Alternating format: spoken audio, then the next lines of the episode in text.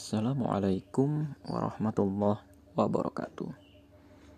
Kita kembali ke serial isolasi mandiri di podcast Ngaji Budaya. Hari ini kita akan membahas masih soal uang. Bagaimana menanyakan soal uang kepada laki-laki sebelum menikah. Tapi sebelum itu, saya ingin memberikan disclaimer terlebih dahulu kok ribet amat ya dengerin podcast ngaji budaya laki-laki ditanya-tanya melulu. Satu, saya dan teman-teman saya, ya, di antaranya saya pernah ngobrol dengan Bang Rizal Wahid ya, at Rizal Wahid 10. Saya pernah ngobrol dengan Bang Zaki Rifai, Zaki ZR ya, Zaki underscore ZR. Saya juga pernah ngobrol dengan beberapa orang yang lain. Tahu nggak masalah yang masuk ke mereka itu apa? Rata-rata uh, ada aja ya akhwat-akhwat yang menyesal karena apa? Dapatnya surprise zong. Mereka menyesal tidak sempat bertaruh kepada calon suaminya dulu yang sekarang sudah terlanjur dia nikahi dengan baik. Dan mengenali calon suami kita secara benar adalah sunnah. Para sahabat Rasulullah Shallallahu Alaihi Wasallam melakukan obrolan dulu kepada calon mertua atau bahkan langsung kepada calonnya. Biar apa? Karena saling mengetahui, saling mengenal pasangan atau calon pasangan adalah hak masing-masing orang agar kalau kata Imam Abu Hanifah, seorang pendiri mazhab Hanafi, dan juga kata para imam-imam mazhab yang lain yang hidupnya masih relatif dekat dengan para sahabat Rasulullah Shallallahu Alaihi Wasallam agar masing-masing calon mempelai terlindung dari kebohongan atau dari bahaya tersembunyi yang muncul apabila kita tidak membukanya di awal. Jadi itu loh kenapa sih podcast ngaji budaya itu repot banget ngurusin taruh orang gitu ya. Yang kedua, e, tidak semua pertanyaan di sini wajib ditanyakan. Ada akhwat atau ada ikhwan yang mementingkan soal kesehatan. Nah, tanyakan di situ ada uh, akhwat atau ikhwan yang mementingkan soal uang. Ya sudah penekanannya di situ. Ada ikhwan atau akhwat yang mementingkan persoalan nasab. Ya sudah tanyakan aja di situ. Ada ikhwan atau akhwat yang mementingkan soal perangai. Oh ya sudah tanyakannya di sektor itu saja cukup. Dan boleh beberapa kali ta'aruf kalau belum yakin. Ya, makanya lebih penting di sini bagi akhwat ya yang sedang bertaaruf tolong ta'aruflah dengan tenang, jangan buru-buru. Sekali lagi, jangan buru-buru. Bagi akhwat sekalian atau ikhwan sekalian yang mendampingi ta'aruf, ya, tolong jangan serahkan kendali sepenuhnya kepada orang yang sedang bertaaruf karena biasanya orang yang sedang bertaaruf itu gugup atau tidak siap. Nah, kita lanjut lagi. Hari ini kita akan membahas soal nafkah ya. Eh, bagaimana menanyakan soal uang kepada calon suami kita. Kalau kemarin kita membahas gaji, pembagian uang dia untuk jalan-jalan dan lain sebagainya dalam kehidupan sehari-hari seperti apa. Sekarang kita bertanya konsep-konsep yang sifatnya bukan terapan akan tetapi konsep teoretik. Tanyakan kepada si ikhwan itu, ya. Karena nafkah tentu saja bukan domain perempuan, nafkah itu domain laki-laki perempuan mendapatkan nafkah, laki-laki memberikan nafkah. Kita tanya kepada laki-laki uh, yang merupakan kewajiban dia yang langsung ada setelah dia menikah. Kalau dia belum menikah, dia nggak punya kewajiban ini. Apa itu? Nafkah. Ciri-ciri orang sudah siap menikah, dia mengetahui nafkah. Kita tanya sama dia, tembak aja. Afwan akhi, menurut antum, apa itu nafkah?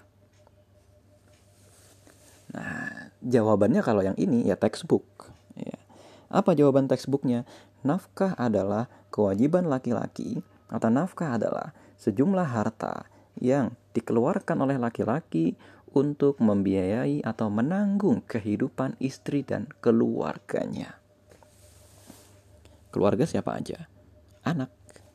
Mau itu anak angkat, ya. Mau itu nanti misalnya ada dalam perjanjian pokoknya nafkahi saya dan ibu saya dan lain sebagainya. Ya. Jadi kalau jawaban dia muter ya, nafkah itu bukan uang ya. Nafkah itu bukan uang saya luruskan di sini. Jangan muter-muter nanti jawabannya. Nafkah adalah uang yang enggak. Nafkah itu adalah harta atau tanggungan ya yang dikeluarkan oleh seorang laki-laki kepada keluarganya. Tanyakan lagi kepada dia. Siapa yang wajib antum nafkahi setelah antum menikah? Jawaban pertama yang sesuai dengan Al-Quran dan As-Sunnah adalah istri dan anak. Bukan ibu, bukan bapak. Istri dan anak. Itu ya. Yang ketiga, nah, itu kalau dua yang tadi jawabannya pasti sesuai Al-Quran dan As-Sunnah. Yang ketiga sekarang. E, kalau begitu, sekarang bagaimana cara antum menafkahi nanti? Ya, bagaimana cara antum menafkahi? Nah, cara menafkahi ini ada dua. Ya. Satu, sang suami menetapkan jumlah sejumlah harta sekian. Terus kemudian sejumlah sekian ini diserahkan kepada istri untuk dikelola. Atau yang kedua, suami juga mengatur semua muanya dan kemudian suami secara berangsur-angsur setiap hari atau setiap minggu atau setiap bulan memberikan uang kepada sang istri. Terserah mana saja yang sesuai dengan kebiasaan masing-masing dan sesuai dengan komunikasi dan kesepakatan masing-masing. Jawabannya sama saja, gitu ya. Nah, terus yang keempat, ini pertanyaan keempat sekarang. Ini jawabannya dari fikih, ya. Ini fikih munakahat itu penting untuk dipelajari. Uh, menurut antum, nah, ini ditanyain ya, harta saya, apakah harta suami juga? Misalnya, Istri punya handphone. Apakah itu hitungannya handphone suami? Istri punya motor. Apakah itu hitungannya motor suami juga? Nah, gitu ya, tanyain. Dalam Islam, harta istri itu bukan harta suami. Uang yang sudah dinafkahkan oleh suami, misalnya dalam satu bulan si suami memberikan uang 2 juta. Suami nggak boleh lagi meminta uangnya. Nggak boleh. Nah, perkara kemudian uh, apa namanya sang suami itu kemudian kekurangan uang dan lain sebagainya dan lain-lain. Itu kesepakatan di awal. Ini uang ini untuk menafkahimu tapi kita makan bareng. Harus ngomongnya seperti itu. Meskipun kebanyakan itu kan kebiasaan gitu ya. Dan sebaliknya harta suami itu bukan harta istri. Jadi gaji suami itu bukan gaji istri. Beda ya sangat berbeda. Nafkah itu dipisahkan dari gaji ya sederhananya begini. Berarti nafkah itu sekian persen aja dari gaji suami. Contohnya begini uh, nafkah itu ya udah misalnya suami punya uang 5 juta. Uh, suaminya udah apa namanya menafkahi istrinya menurut kesepakatan cukupnya 2 juta setengah. Ya udah 2 juta setengah itu bukan hak istri. Istri kalau meminta tambahan minta izin mas mohon maaf nih kayaknya kita butuh gini gini gini gini gini. Nih suami nggak mengeluarkan ya udah suami mau mengeluarkan silakan gitu ya. Kita nggak perlu dulu bahas apakah istri berhak bekerja dan lain sebagainya. Pendapat ulama sudah jelas gitu ya. Akan tetapi sekarang yang penting konsep ini dipahami dulu bahwa tidak semua harta suami adalah harta istri. Suatu ketika misalnya nafkah dari suami kurang boleh nggak langsung kita jual cincin suami cincin batu akik?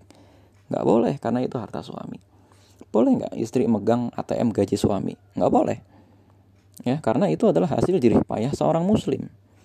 Ya harta seorang muslim itu seperti harta yang haram buat muslim yang lain. Kecuali si muslim itu ikhlas melalui sedekah, melalui infak atau melalui nafkah. Gitu ya. Jadi istri itu nggak boleh megang uh, eh, ATM suami. Nah begitu juga tanyakan kepada suami. Uh, tes aja boleh nggak gaji antum nanti anak yang pegang. Ini ngetes doang. Ya boleh-boleh aja nanya seperti itu gitu ya meskipun nanti pasti calon suami kita kaget dan suami yang mendengarkan jawaban ini, jujur aja, jawab aja, nggak boleh lah. Karena bukan begitu cara menafkahi. Nah, kalau antum sekarang misalnya ternyata si perempuan nggak ngerti, ya udah, berarti itu e, bukan jodoh yang baik buat antum. Karena apa? Jodoh yang baik pasti harusnya mengerti. Cara menafkahi itu bukan gaji suami dipegang sama istri. Bukan sama sekali bukan. Ya sama sekali bukan. Nah, selanjutnya lagi Eh, kita sudah tahu ya bahwa harta suami ya harta suami, harta istri ya harta istri. Nanti uh, ada yang namanya harta bersama itu nanti repot lagi urusannya, tapi itu nanti saja, gitu ya. Maka dari sekarang ya harus tegesin lagi. Kalau misalnya nanti beli rumah, surat-suratnya atas nama siapa? Ini dijelasin dulu. Ya, dijelasin dulu. Kalau ternyata itu surat-suratnya atas nama suami, ya itu berarti harta suami. Kalau surat-suratnya atas nama istri, jelasin, berarti itu atas nama istri. Karena apa? Urusannya repot. Kalau menurut catatan negara itu adalah uh, surat itu milik sang istri, berarti nanti kalau suaminya meninggal ya udah itu bukan warisan punya suaminya. Gitu loh. Jadi kalau suaminya meninggal itu nggak dikasih rumah itu nggak usah dijual terus dikasih ke paman apa segala macam karena itu bukan hak mereka. Itu milik pribadi sang istri nggak ada hubungannya dengan kematian suami. Nah, gitu ya dan selanjutnya pertanyaan selanjutnya. Ini pertanyaan soal nafkah. Nafkah terbagi menjadi dua. Tanyakan kepada si ikhwan ini. Nafkah lahir dan nafkah batin. Tanyakan kepada dia apa aja sih nafkah lahir itu? Dia harus tahu bahwa nafkah lahir itu minimal-minimal terdiri dari empat yang ada urusannya dengan apa? Dengan ayat Al-Quran. Satu sandang, dua pangan, tiga papan, yang ketiga hubungan seksual. Yang berupa jima yang nanti akan menghasilkan anak. Jadi kalau suami itu memang harus beliin baju, harus beliin makan, harus menjamin di mana dia tinggal. Maka ya teman-teman sekalian, meskipun boleh-boleh aja seorang suami masih tinggal di rumah mertua atau masih tinggal di rumah e, ibunya sendiri, masih tinggal di rumah orang tuanya sendiri.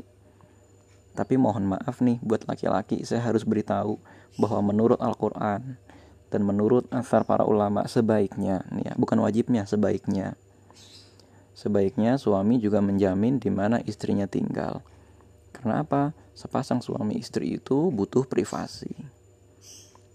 Tapi boleh nggak kalau calon mertua atau calon atau orang tua kita sendiri, udah nggak apa-apa kamu tinggal di sini saja, silakan. Malah bagus sebenarnya. Karena apa? Ada jaminan, seenggak-enggaknya dia hidupnya nanti nggak terlunta-lunta dulu untuk beberapa saat. Tapi sebaiknya ya si laki-laki menyediakan rumah sendiri. Ditinggalin atau enggak belakangan, yang penting dia punya kos-kosan sendiri dah. Di sana dia bisa ribut-ribut dah sono dah tanpa diintervensi oleh mertua atau orang tua. Dia bisa mandi bareng tanpa takut kelihatan sama orang. Ya dia bisa berisik-berisik lah itu di rumah itu. Ya karena biasanya memang proses ta'aruf pasca menikah akan terhambat kalau keduanya masih tinggal di rumah orang tua. Tapi nggak masalah karena semuanya tergantung dengan kebiasaan kesanggupan dan kecocokan. Ya nah masalah yang keempat nafkah lahir yang keempat adalah masalah nafkah urusan seksual. Itu penting makanya kalau bisa memang bagus ada kebijakan dari Pemprov DKI Jakarta pasangan yang mau menikah itu harus melakukan medical check up. Ya, termasuk misalnya gitu ya potensi penyakit kelamin. Karena apa hubungan seksual dalam pernikahan itu termasuk nafkah sang suami harus bisa memberikan kebahagiaan kepada istrinya dalam urusan seksual sang istri juga harus mau melayani suaminya berupa sedekah dalam urusan seksual Suami melayani istri itu wajib karena itu bagian dari nafkah. Istri melayani suami itu wajib karena bagian dari tanggung jawab. Jadi dua-duanya wajib. Nggak ada tuh dalam Islam istri adalah budak seks suami. Lah kata siapa? Justru berhubungan seks dengan istri wajib bagi suami karena itu memberikan kesenangan pada istrinya. Konsepnya begitu. Memberikan pakaian, dia melindungi istrinya. Memberikan makanan, dia mengenyangkan istrinya. Memberikan rumah, dia melindungi istrinya maka berhubungan seksual dia menyenangkan istrinya. Karena perempuan juga harus menikmati hubungan seksual. Dan cara menikmati hubungan seksual itu bagaimana? Dia pastikan satu dia tidak mandul. Dan dia punya pola hidup yang baik sehingga apa? Spermanya tidak rusak. Dia tidak pernah mengonsumsi barang-barang yang membuat spermanya rusak. Atau dia tidak mengalami ejakulasi dini misalnya sehingga setiap kali berhubungan seksual harus pakai obat. Ini gawat, masalah ini gawat. Atau dia tidak pernah mengalami masalah penyakit kelamin. Ini harus dikomunikasikan. Apa yang dimaksud dengan penyakit kelamin? Misalnya satu dia mandul.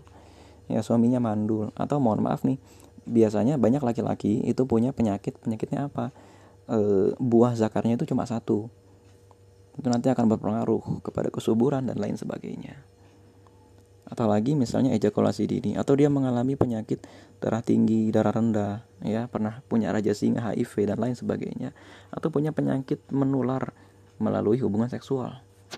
Ini harus dikomunikasikan dengan baik. Karena apa? Ini termasuk nafkah. Nafkah.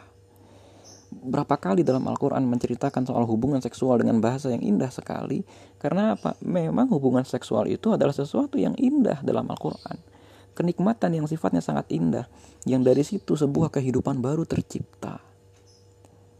Coba bayangkan, Kalau ini tidak bisa terlayani dengan baik, betapa banyak istri yang selingkuh gara-gara suaminya tidak bisa melayani secara seksual atau betapa banyak suami yang selingkuh karena ternyata istrinya tidak bisa melayani juga secara seksual. Tapi titik tekan sekarang adalah um, masalah nafkah. Suami ngerti nggak? Salah satu nafkahnya adalah seks. Ya, salah satu nafkahnya itu. Dan suami harus ngerti. Ya, perempuan beli baju muruk enggak, itu hak dia.